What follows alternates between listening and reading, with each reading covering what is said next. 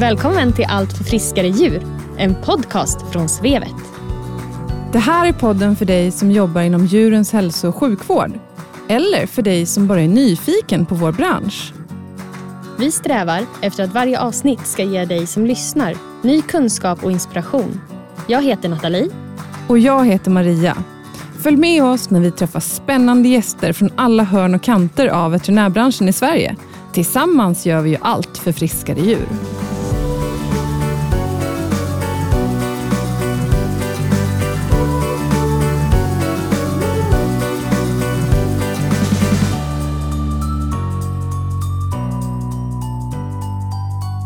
Nathalie! Hej Maria! Hej! Kul att vara tillbaka i poddstudion igen och som vanligt har vi med oss en jätteintressant gäst. Annika Bergström är veterinär och kirurg vid Albano djursjukhus. Och hon är även en uppskattad föreläsare inom ämnet kirurgi. Just det, bland annat så undervisar hon ju på Svevets och Annikuras kurs akutkirurgi och perioperativ vård som går i slutet av maj.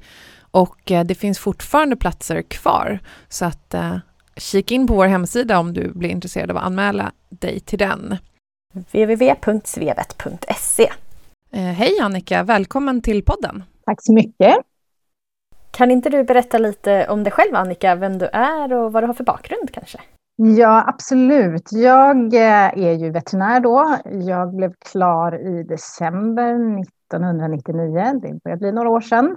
Eh, och jag jobbade, har jobbat de första 17 åren på SLU eh, och har gjort då ett steg 1 specialiserings...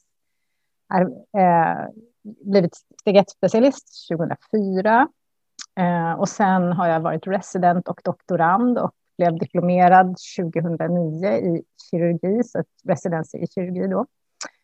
Eh, klart 2009 och blev också disputerade det året. Sen har jag eh, blivit docent ganska nyligen under förra året. Eh, jag jobbar eh, som kirurg men har en 20-procentig tjänst som medforskning. med forskning och de senaste fyra åren har jag gjort det på djursjukhuset Albano i Stockholm. Då. Så att efter 17 år på SLU så flyttade jag till Albano och började jobba där. Trivs bra med det. Vad spännande. Egentligen hade vi kunnat prata ett helt avsnitt om kirurgi också, men det är inte därför du är här idag. För du är också ledamot i ansvarsnämnden. Berätta, vart kommer det engagemanget ifrån? Jo, jag har varit ledamot i ansvarsnämnden sedan en tid tillbaka och eh, jag har eh, gjort det. Jag har helt enkelt blivit tillfrågad om att eh, börja arbeta där och eh, har eh, blivit invald eh, Eh, som ledamot där. Eh, och det är ju någonstans i grunden intresset för mycket av den forskningen jag gör också. Eh, hur vi ska göra säker kirurgi, hur vi ska göra säkra operationer och säker vård eh, överhuvudtaget, anestesier. Och här någonstans så har jag också intresset för överlag då att göra vad är rätt och vad är fel och eh, var hamnar man någonstans eh, om man gör fel och hur går det och varför gör man fel? Som en del av min forskning eh, som jag jobbar med nu också är om. Och eh, det jag har lärt mig som kliniker är att eh, allt kan hända och allt kan gå fel. Allt kan gå väldigt bra också. Man kan ha tur, men ibland blir det tokigt, även om man försöker göra sitt allra bästa.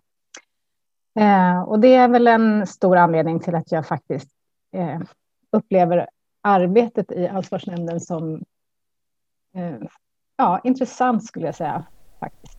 Vad är det för typ av människor som sitter i ansvarsnämnden? Är det bara veterinärer? Eller hur ser det ut?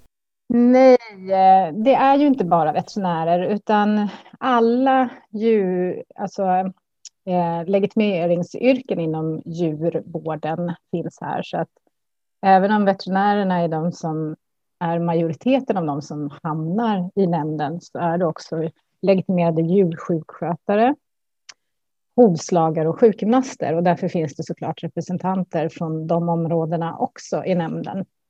Men eh, eh, sen är det såklart domare som sitter och sekreterare och sen finns det djurägarrepresentanter med.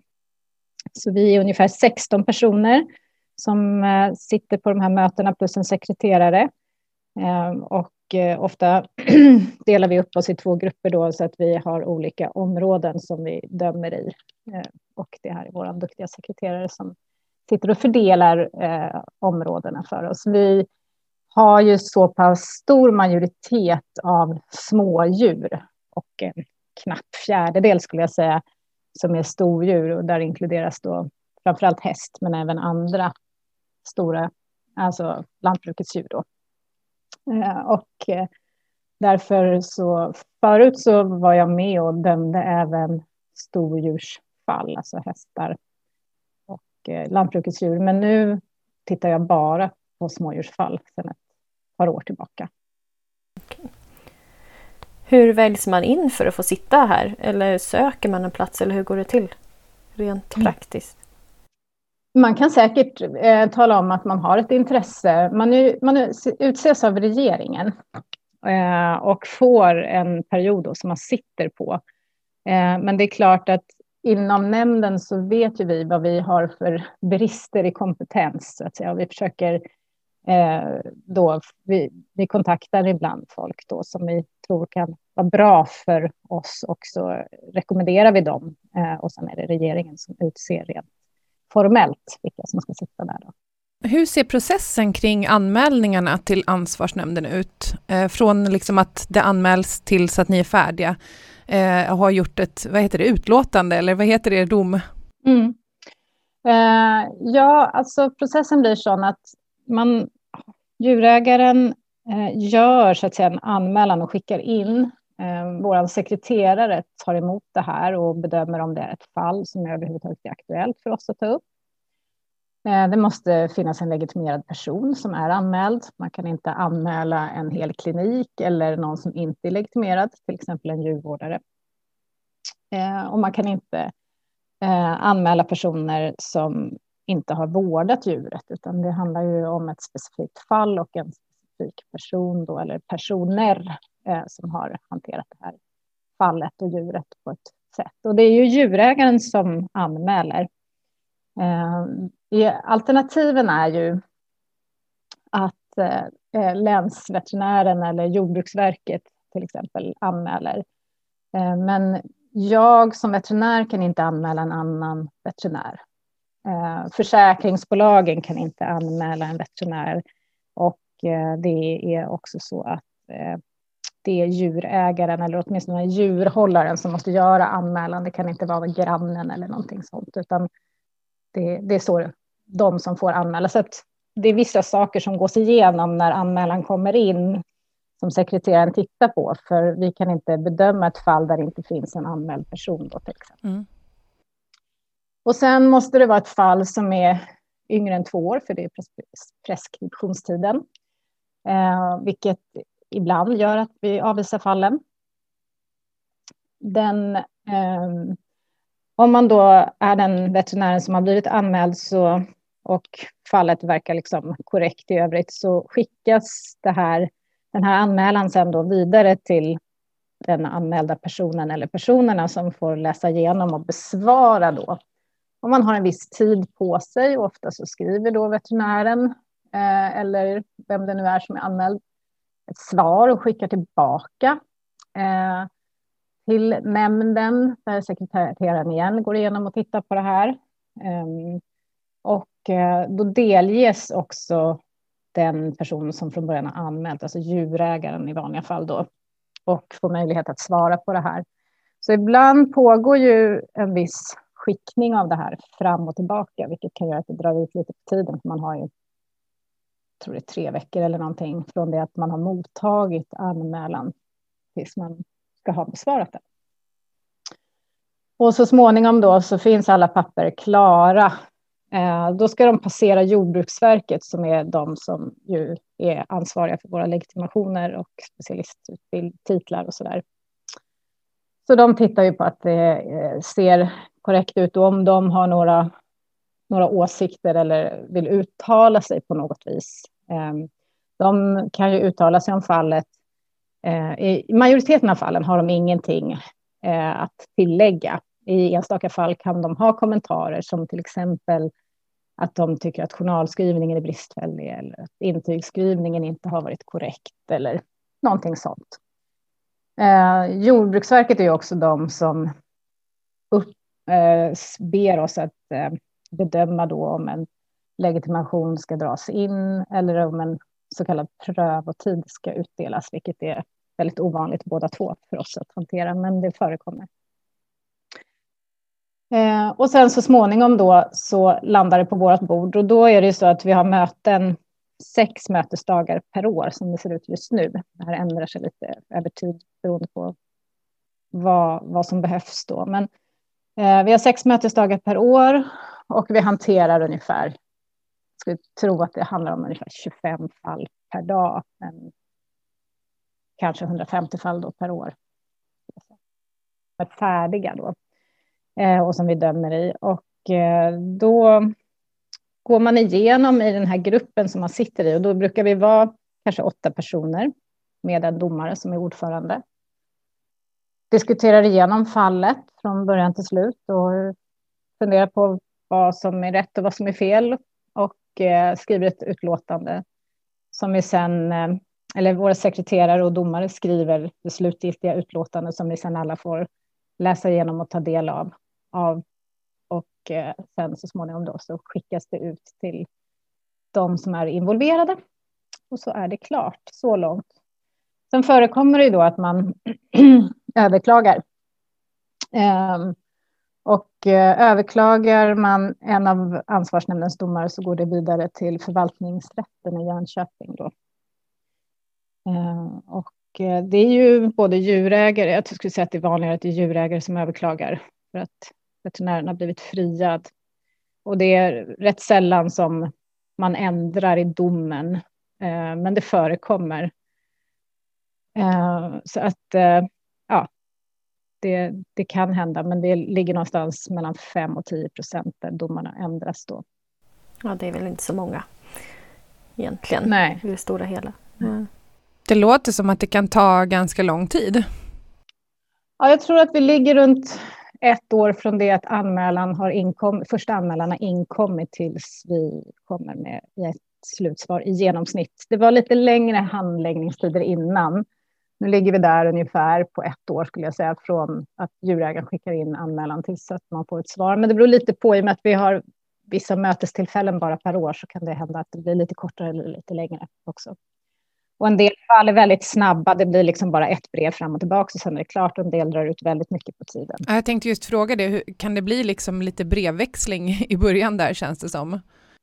Ja, det kan bli eh, brevväxling i början och det brukar liksom inte hjälpa så mycket för oss som ska göra, ja, läsa igenom och göra bedömningar. För att oftast så framgår det redan i första svängen vad det, handlar om. Det handlar mm. om. Ja. Så att de här extra svängarna brukar sällan göra någon större skillnad. Så rekommendationen från oss är ju att gör ett bra första brev och sen kan man bara skriva att man inte har något mer att liksom, tillägga, för det brukar inte behövas mer än i enstaka fall. Finns det någon mall eller så för det här brevet eller får man skriva helt fritt? Man skriver helt fritt. Men det, det, som brukar vara skönt om man är anmäld är ju att kanske ta stöd av någon erfaren person som ja, har varit med och skrivit sådana här brev innan och så där som kan ge en lite råd om man inte har råkat ut för det innan. Mm. Mm. Men det finns ingen stödlinje eller liknande för veterinärerna där man kan Nej. få in stöd utan det närmsta kollegor eller så? Nej, eh, det brukar... Alltså man, man, det är så olika också vad man är an, blir anmäld för. Så att, ja, det behöver ju se lite olika ut. Man skriver ett svar på djurägare, det djurägaren anklagar en för att ha gjort eller inte ha gjort. Då, Finns det någon typ av fall som är lite vanligare förekommande som ni får in? Finns det något sådant mönster? Ja, eh, jag tycker väl att eh, jag ser ju som sagt var just nu bara smådjursfall. Ibland när vi har... Eh, vi, vi dömer ju i erinran eller varning om man får någon påföljd. Det är ju de, och erinran är det absolut vanligaste. Och vi brukar ofta diskutera fallen, alla 16 personer tillsammans, när vi har påföljder om det är någonting. Och framför allt om vi kanske har lite, är osäkra. Eh, och då brukar det bli så att eh, eh de här... Mm, ja, så att det, det, är de enda gångerna jag hör egentligen om stordjursfall just nu. Annars är det mest smådjursfall jag, jag har erfarenhet av precis nu i alla fall. Eh, och jag tycker att vi ser varje gång olika fall som handlar om avlivningar. Det kan vara djurägare som upplever att avlivningen var utförd på ett otrevligt sätt. Det kan handla om att man har av, rekommenderat avlivning fast man inte vill ha sitt djur avlivat. Eller det kan handla om att man inte har fått sitt djur avlivat tillräckligt fort. Så det är åt alla håll. Liksom. Det spelar ingen roll.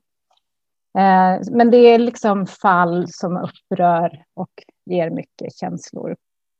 Det är likadant med de här fallen vi ser som också kommer varje gång, där det är unga, kanske friska djur, där utgången inte riktigt blir som man har tänkt sig. Det kan vara kastrationer eller det kan vara tandåtgärder eller så, där djurägaren eh, också måste bekosta allt själv, för det är inte något försäkringsbolag som täcker heller alla gånger. Och det kan ibland bli dyrare än vad djurägaren har tänkt sig. Om blir är komplikationer till en kastration till exempel så kan det bli dyrt och täcks inte av försäkringsbolaget. Eller om man söver en hund och den inte överlever narkosen. Det är också sånt vi ser, där man förväntar sig att djuret ska överleva narkosen då.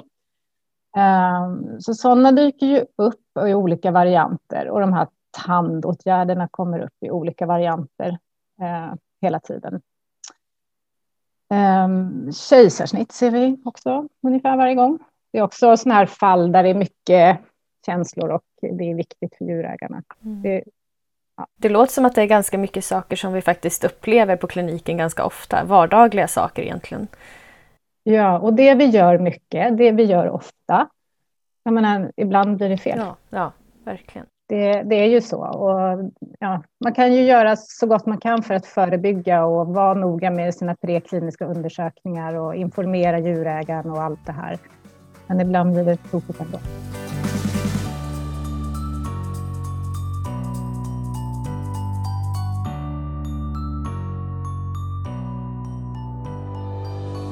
Men jag blir lite intresserad av det här med ekonomin, för ni tar ju liksom inte hänsyn till vad djurägaren har fått betala eller liksom de ekonomiska aspekterna. Men upplever du att det blir fler anmälningar på grund av, eller kanske delvis på grund av att eh, djurägaren har fått betala mer än de eh, har tänkt sig?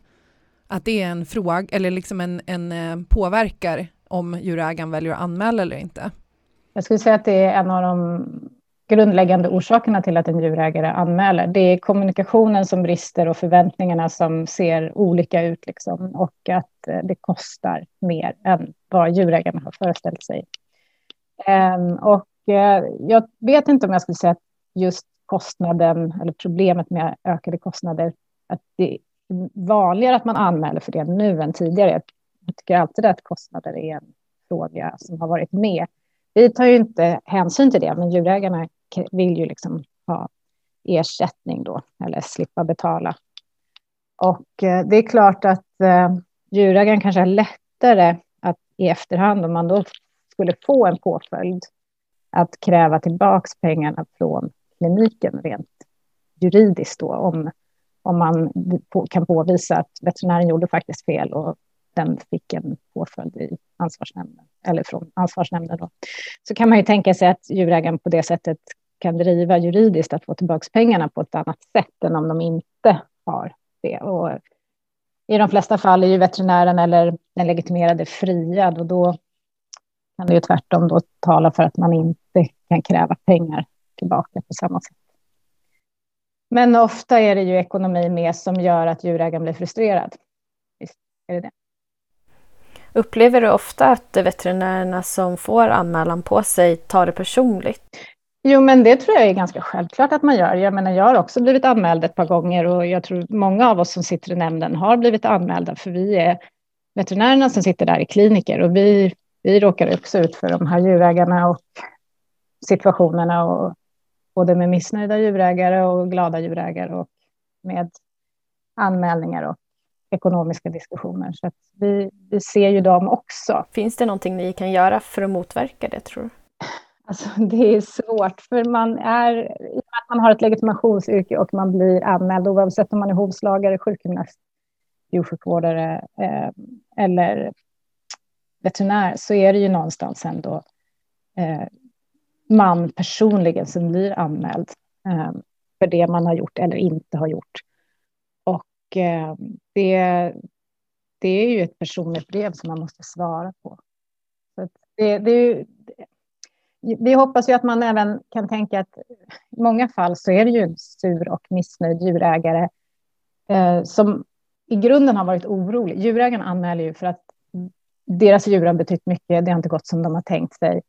Och det här är ju en reaktion på en oro, en frustration. Liksom. Och ibland eh, kanske de inte har den veterinärmedicinska kompetensen att då, då kan vi ju erbjuda en extern bedömning.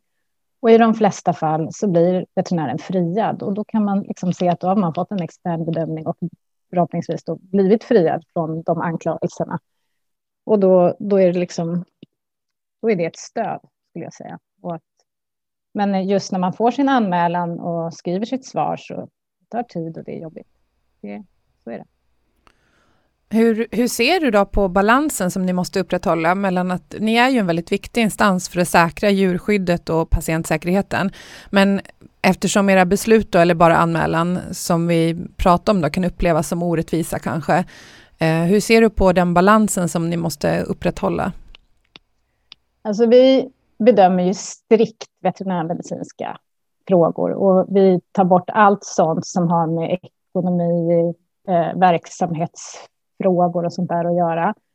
Eh, och jag menar, vi måste vara neutrala och just den balansen känns inte svår att just plocka bort det andra och bara titta på den veterinärmedicinska hanteringen. Eh, jag tror att det, jag har väldigt svårt att se något annat än att veterinärkåren eller alla legitimationsyrkena generellt vill göra ett optimalt jobb. Och man som veterinär är ju liksom snarare rädd för att göra fel än att göra för mycket. Och, och kanske göra för mycket snarare eh, eh, många gånger än, än att slarva och göra för lite. Och många gånger så tror jag att det är kommunikationen som brister mer som orsakar anmälningarna.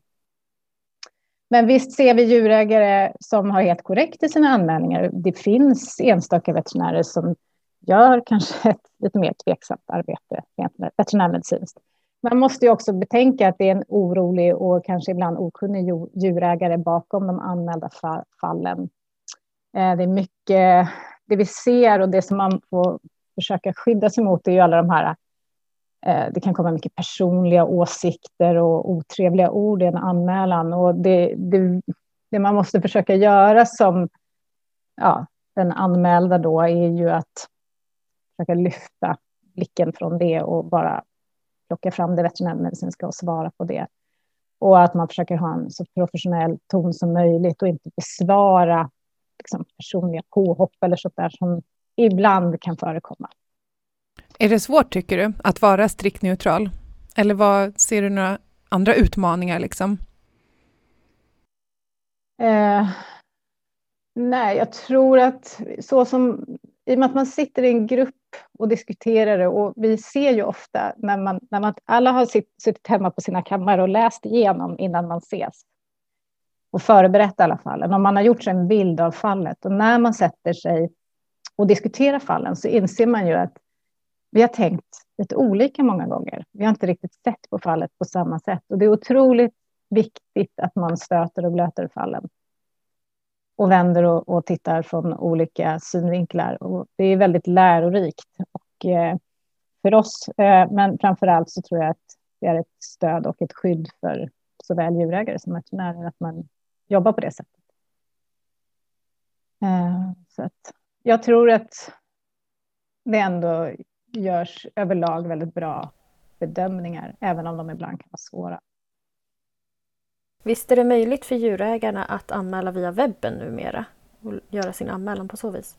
Ja, det är det man gör. Det är det man gör? Eh, ja. ja. Har ni sett att, eh, med tanke på de här dreven som är på sociala medier och så vidare, att anmälningarna ökat i någon takt? Ja. Ni gör det? De har ökat. Och då och går de via er sekreterare? Ja, de har ökat i direkt korrelation till att det blev webbaserat. Ja. Ah, okay. Och ganska mycket. Eh, innan så låg vi i runda slängar på 120 fall per år och nu har vi över 200 fall per år. Och det har gått direkt efter att den här webbaserade eh, anmälningsarbetet eh, in, inleddes. Då. Så vi har fått mer att göra. Eh, däremot så ser vi inte direkt, eh, än så länge, att det blir fler legitimerade som får påföljder. Det vill säga, vi, vi ser, har inte sett en tendens till att det blir mer erinran-varningar eller så. Nej. Men eh, det blir fel, fler fall att ta hand om och vi är fler som blir anmälda och måste besvara det. Men det verkar inte bli fler, vad det verkar, som får påföljder. Men hur, hur ser ni på det då? Möjlighet, alltså, är det inte lätt hänt att när en djurägare i affekt liksom är upprörd över någonting, att de då skickar iväg en anmälan som kanske inte leder någonstans? Um, hur, ser, hur ser ni på möjligheten att anmäla? Är det bra, eh, uppväger fördelarna nackdelarna liksom, med att anmäla via webben, eller vore det bättre om de faktiskt var tvungna att sätta sig och plita ner ett brev och skicka med snigelposten? Ja, jag vet inte, det är inte aktuellt i alla fall att gå tillbaka till det. Jag har ju ingen möjlighet att påverka det. Eh, det är som det är. Jag tror, precis som du säger Maria, att det är lite mer affektanmälningar anmälningar. Ehm, och en del av de anmälningarna kanske inte ens blir klara för att de ja, ber inte in journalkopior och kanske inte namnger på ett korrekt sätt och så där. Så att det fall, men det blir ju betydligt mer jobb för sekreteraren och vi har ju fler fall att döma per år. Så är det. Men eh, det, jag tror inte vi kan göra så mycket åt det. Det är bara att, eh, att besvara. En liten kaxig fråga kanske. Vad skulle hända om ni själva blir anmälda, ni som sitter i nämnden? Ja, men det händer ju att vi blir det. Eh, och Eh, då går det iväg. Det gäller inte bara om vi själva blir anmälda, det gäller också om vi har anmälningar utanför vårt eget kompetensområde där vi känner att vi är på hal is och inte har möjlighet att bedöma. Då kommer det att gå iväg till en extern person då som blir tillfrågad som kommer att skriva ett utlåtande om det ser rätt eller fel ut. Sen är det ändå nämnden som utför själva ja, slutgiltiga eh, bedömningen, men då förstås utan de involverade personerna. Så då blir ni frånkopplade från just det mm. fallet, men kan fortsätta arbeta ja, med och vi blir alltid frånkopplade. Jag menar, om man jobbar på stora djursjukhus som flera av oss gör, så dyker det upp anmälningar på personer som jobbar på samma arbetsplats. Då är man mm. också jävig. Just det. Mm. Att, eh, det, är, det är oftast, det är alltid jävfall som tas upp. Och då får vi om, ändra om bara så att man inte är med och dömer i de fallen.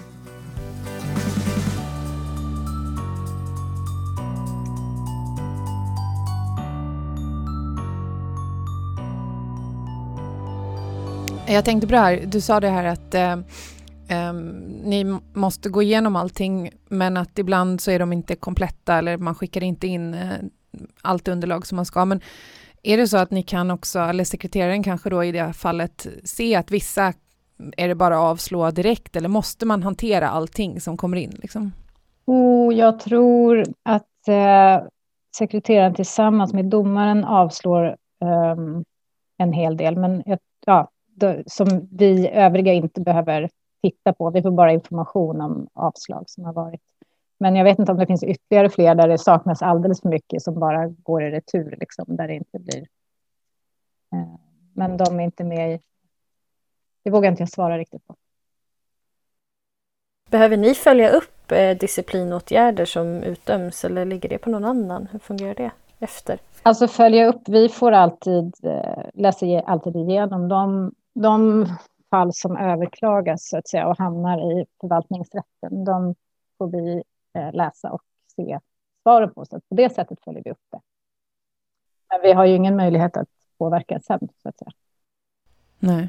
Det är Jordbruksverket då som har hand om det rent formellt med eventuella erinran och indragningar kanske av legitimation? Och... Ja, alltså en erinran gör, det är ju bara så att säga, en påföljd som inte påverkar ens arbete. Det är ju samma sak. Det är en varning. Ja. Mm. ja, det är ju precis en liten varning, ska man säga. Det är ju liksom ett litet pekfinger att du, det här blev ju tokigt, så här ska man inte göra, gör inte om det. Typ. Men en varning är ju en, ofta kopplat till en betydligt högre grad av upp, nonchalans eller ja, allvarligare fel. Mm. Eh, det förekommer ju då att personer har fått upprepat ett antal varningar och då kanske Jordbruksverket får ögonen på det här och ber oss att titta efter prövotid eller dra en legitimation. Det händer inte särskilt ofta. Nej, jag tänkte just fråga det. Hur, hur vanligt är det att, ni, att man får en väldigt vad ska man säga, allvarlig påföljd från era beslut? Jag, jag tycker varning är en ganska allvarlig påföljd rent generellt. Eh, det är ju några stycken varje år som får varningar. Um, och eh, påföljderna, eh, jag tror vi har dömt ut de senaste tio åren, är det några legitimationer som har dragits. Men ofta är det, det, jag tror det drogs en förra året, men då var det ju veterinären själv som ansökte om att få sin legitimation indragen. Mm. Det, det, kan ju vara så också, förskrivningsrätter som vi mm. hanterar. Uh, och det är ju på Jordbruksverkets uppdrag, både förskrivningsrätt och legitimationer. Så det är ju inte vi själva som hittar på att en legitimation ska dras eller ett, en förskrivning ska dras in, utan det är Jordbruksverket som uppdrar åt oss att titta på det. Mm. Eh, och då kan det ju vara så att man har missbruksproblem eller någonting sånt som gör att man inte vill kunna skriva ut längre. Eh, och då drar vi det. Mm brukar vi göra. Och det har man möjlighet att få ta tillbaka sen då. Det är samma sak egentligen med den här legitimationen då, att man kan ju ansöka om att få den tillbaka om förutsättningarna har ändrats. Upplever du, eller det här med att liksom, det finns ju en del fall som får ganska mycket uppmärksamhet också i media och så vidare. Um, händer det att ni blir liksom påverkade av det, eller hur, hur mycket, hur kan man värja sig mot att bli liksom, vad ska man säga, berörd själv på ett emotionellt plan kanske och också hur kan man värja sig mot att liksom att själv behöva vara en del av det här dreven eller liksom mm, så, mediala uppmärksamheten som det kan bli ibland? Ja, man kan göra som jag, inte vara med i undvika de sociala medierna så slipper man kanske mycket av det där. Mm. Eh, det man inte läser slipper man veta. Det står ja. säkert massa saker om en själv som man inte vill veta. Eh, om det skulle vara så att man började gräva efter det. Jag tror att eh, för mig personligen så eh, tror jag att jag försöker göra ett så bra jobb veterinärmedicinskt som möjligt och så försöker jag hålla mig borta från andra saker. Det, det är liksom det som funkar för mig. Ja. Sen är man säkert olika och eh, jag tror att eh, både, jag menar, vi kan bli ansvarsnämnden får ju också lite kängor ibland för att de dömer på ett si eller så sätt. Och vi är ju också felbara och eh, det ser man ju då när det överklagas ibland att vi inte har gjort rätt. Eh, och det är ju så. Vi, det, man får göra så gott man kan och eh, efter bästa intentioner, både som, i, in, både som veterinär då för mig eller som ledamot i ansvarsnämnden. Och eh, vad folk tycker på sociala medier, det är väl för mig inte särskilt intressant. Nej. Nej, det är nog eh, många som skulle behöva kanske koppla bort det lite mer eller liksom försöka att inte ta till sig så mycket um, när sånt får uppmärksamhet. För det, det blir ju också lite grann, alltså som du själv var inne på också, att djurägarna är ju kanske inte alltid så kunniga veterinärmedicinskt själva och det blir ofta fel när de då ska förmedla vad det är som har hänt till vänner och bekanta eller journalister och så vidare. Så att, Jo, man ser ju det att många gånger så kommer ju inte anmälan heller på en gång, utan det är när de går hem och pratar med uppfödaren eller med sina grannar eller med några kompisar och då liksom, ja, på något vis så tappar man lite. Och då är det bättre att kunde man bara prata på telefon och, eller möta den här djurägaren igen och förklara så var det klart. Ja, just det. Då blir det oftast lättare. Um, men jag tänkte på det här med mm, övrig legitimationspersonal, för jag förstår ju att det är framför allt veterinärer som blir eh, anmälda. Eh, men ni får väl in anmälningar mot andra också. Um, vad kan det handla om? Är det, är det liksom, upplever du att veterinärer får ta emot anmälningar som kanske skulle ha gått till någon annan? Jag tänker på just i fall med sövning till exempel, då det ofta är djursjukskötare som, som söver. Um, är, är det liksom, kommer anmälningarna fel eller hur? Nej, alltså är det någon annan som har varit ansvarig för det som, man är, som anmälan gäller, då är ju veterinären friad, för den har inte kanske varit inblandad i sömn, om, ja, om det är narkosen det handlar om. Eh, och det här, ja, det. Ibland är det en person ute på mottagningen som är anmäld, för det är den djurägaren har sett. Och sen är det något helt annat. Men det, det brukar ofta lösa sig på vägen innan det, det hamnar liksom aldrig hos oss på det sättet, eller oftast inte. Eh, det är ju om det har missats på vägen, men det brukar, det brukar man se innan det är färdigt då, det är fel personer som har hamnat där. Och då brukar inte vi ah, okay. skriva att nej, det var den och den enligt journalen, utan vi bara skriver att ja, veterinär A har inte varit involverad i det här. Så anmälan kan inte hoppa över på en annan person som verkar vara den som har gjort felet? Nej, nej, oh, nej. Nej, nej, så brukar det inte vara. Men absolut, visst är det de nästa. Eh, det är inte så ovanligt eh, att vi får in fall där det kanske är uppemot tre, fyra, fem, ibland sex personer anmälda i ett och samma fall. Och då kan det ofta vara både legitimerade veterinärer och legitimerade djursjukskötare. Och då har ni att ta ställning till liksom vem det är som har gjort vad efter journalutdrag? Ja, och... det blir ofta lite mer krångligt, för då måste man se vilken person som har gjort vad. Och ofta är det ju så kanske ett djur som har varit inskriven under ett antal dagar och det är många ansvariga personer som har varit involverade. Så det där brukar vara ett litet nystan. Ett nyster. Ja, just det. Lite detektivarbete. Ja. Men det är någonting vi har eh, pratat om flera gånger förut i den här podden också och i många andra sammanhang, vikten av korrekt journalföring. Mm. Det kan ju inte nog eh, un understrykas alltså. Att man är väldigt noggrann mm. med det. Mm. det Alla som jobbar. Ja, det är jätteviktigt. Mm. Om du skulle ta och sammanfatta tre saker som du vill att dina kollegor ska ha med sig efter att ha lyssnat på det här avsnittet, eller som du vill att dina kollegor ska känna till om ert arbete, som, som du får många frågor om kanske, eller vad skulle det vara? Alltså, alla vi som jobbar kliniskt kommer att ha risk att bli anmälda. Och även om det är en personlig anmälan så är det ju någonstans så att eh, vi, det ingår ibland i jobbet att råka ut för missnöjda djurägare. Och man får bara försöka göra så gott man kan av situationen, även om det är jobbigt när det händer. Och vi är liksom mänskliga, vi gör fel ibland, men även har man en riktigt bra djurägarkommunikation så kan man många gånger lösa de här problemen kanske utan att överhuvudtaget behöva hamna hos oss. Eh, och sen, ja, är man väl anmäld då, eh, då, då är det väl bra om man försöker skriva ett så professionellt svar som möjligt och ta hjälp av någon erfaren kollega som har varit med förut och vet hur man skriver om man inte har varit med om det. Och jag tror att det, det är inte på något vis att, så att jorden går under om man blir anmäld. Det är inte heller så att jorden går under om man skulle få en påföljd, utan det, man kan jobba vidare bra ändå. Eh, men jag tror att förebyggande arbete är väldigt viktigt i kliniska verksamheten. Att tänka, ja, om man nu ska söva något, har jag vad som behövs för att rädda situationen om det skulle gå fel? Vad kan mm. gå fel? Mm. Hur ska jag göra om det går fel? Så att man är mentalt förberedd. För att när man har sökt tillräckligt många eller gjort tillräckligt många ingrepp eller gjort tillräckligt många behandlingar så någon gång kommer den där eh, läkemedlet fel eller man har glömt att trycka, ändra sin anestesiapparat från eh, till spontan och den står på stängd.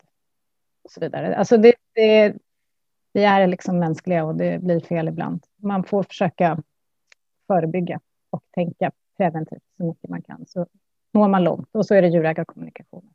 Då vill jag avsluta med en fråga som vi ställer till alla våra gäster. Vi brukar alltid fråga, finns det någon speciell person eller något speciellt ämne som du skulle vilja höra om i den här typen av podcast? Ja, alltså jag visste just att den här frågan skulle dyka upp, så jag funderade lite och var lite tänkte först att jag inte kommer att komma på något, men jag tänker så här att det skulle vara väldigt intressant om ni kunde bjuda in en utställningsdomare som dömer brachycephala hundar. Åh! Åh. Eh, för att jag tycker ju att vi har en sån oerhört stor andel av dessa hundar för så otroligt många olika lidanden. Förutom andningslidandena som är ju ja, uppenbara. Mm. Så på ortopedimottagningen sitter alltid några bulldogs eller så. På neurologimottagningen, det är mopsar och franska bulldogs Ja. hela tiden. Hudmottagningen, där är de igen.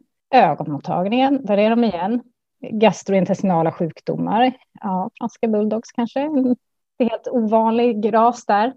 Det känns som att eh, de här hundraserna är ofta så otroligt vanliga hos oss. Mm. Ehm, och jag undrar lite hur man som utställningsdomare, när man vet och man jobbar åt de här hållen att förbättra hälsan, hur, hur lång tid tänker de att det ska ta och hur nöjda är utställningsdomarna i sitt arbete med att jobba? Just det, ja, spännande och svår Ja, men det är fråga. klart att det är en Mm. svår fråga, men eh, den är ändå lite viktig tycker jag, för Mm, vi har så mm. oerhört mycket av de här raserna hos oss. Och eh, de är verkligen, det är fel på dem hela tiden. Man blir Mm. helt matt när man Mm. har de här djuren och djurägarna.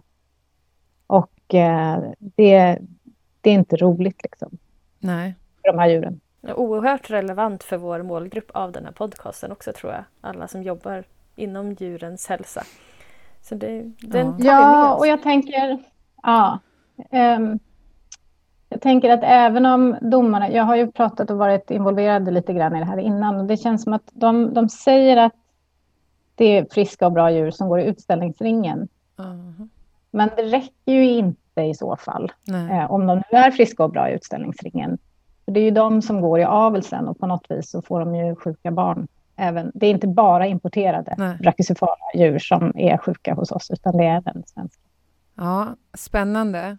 Vi får, eh, vi får rusta oss ordentligt för, en sån, för ett sånt avsnitt. Men det är absolut relevant.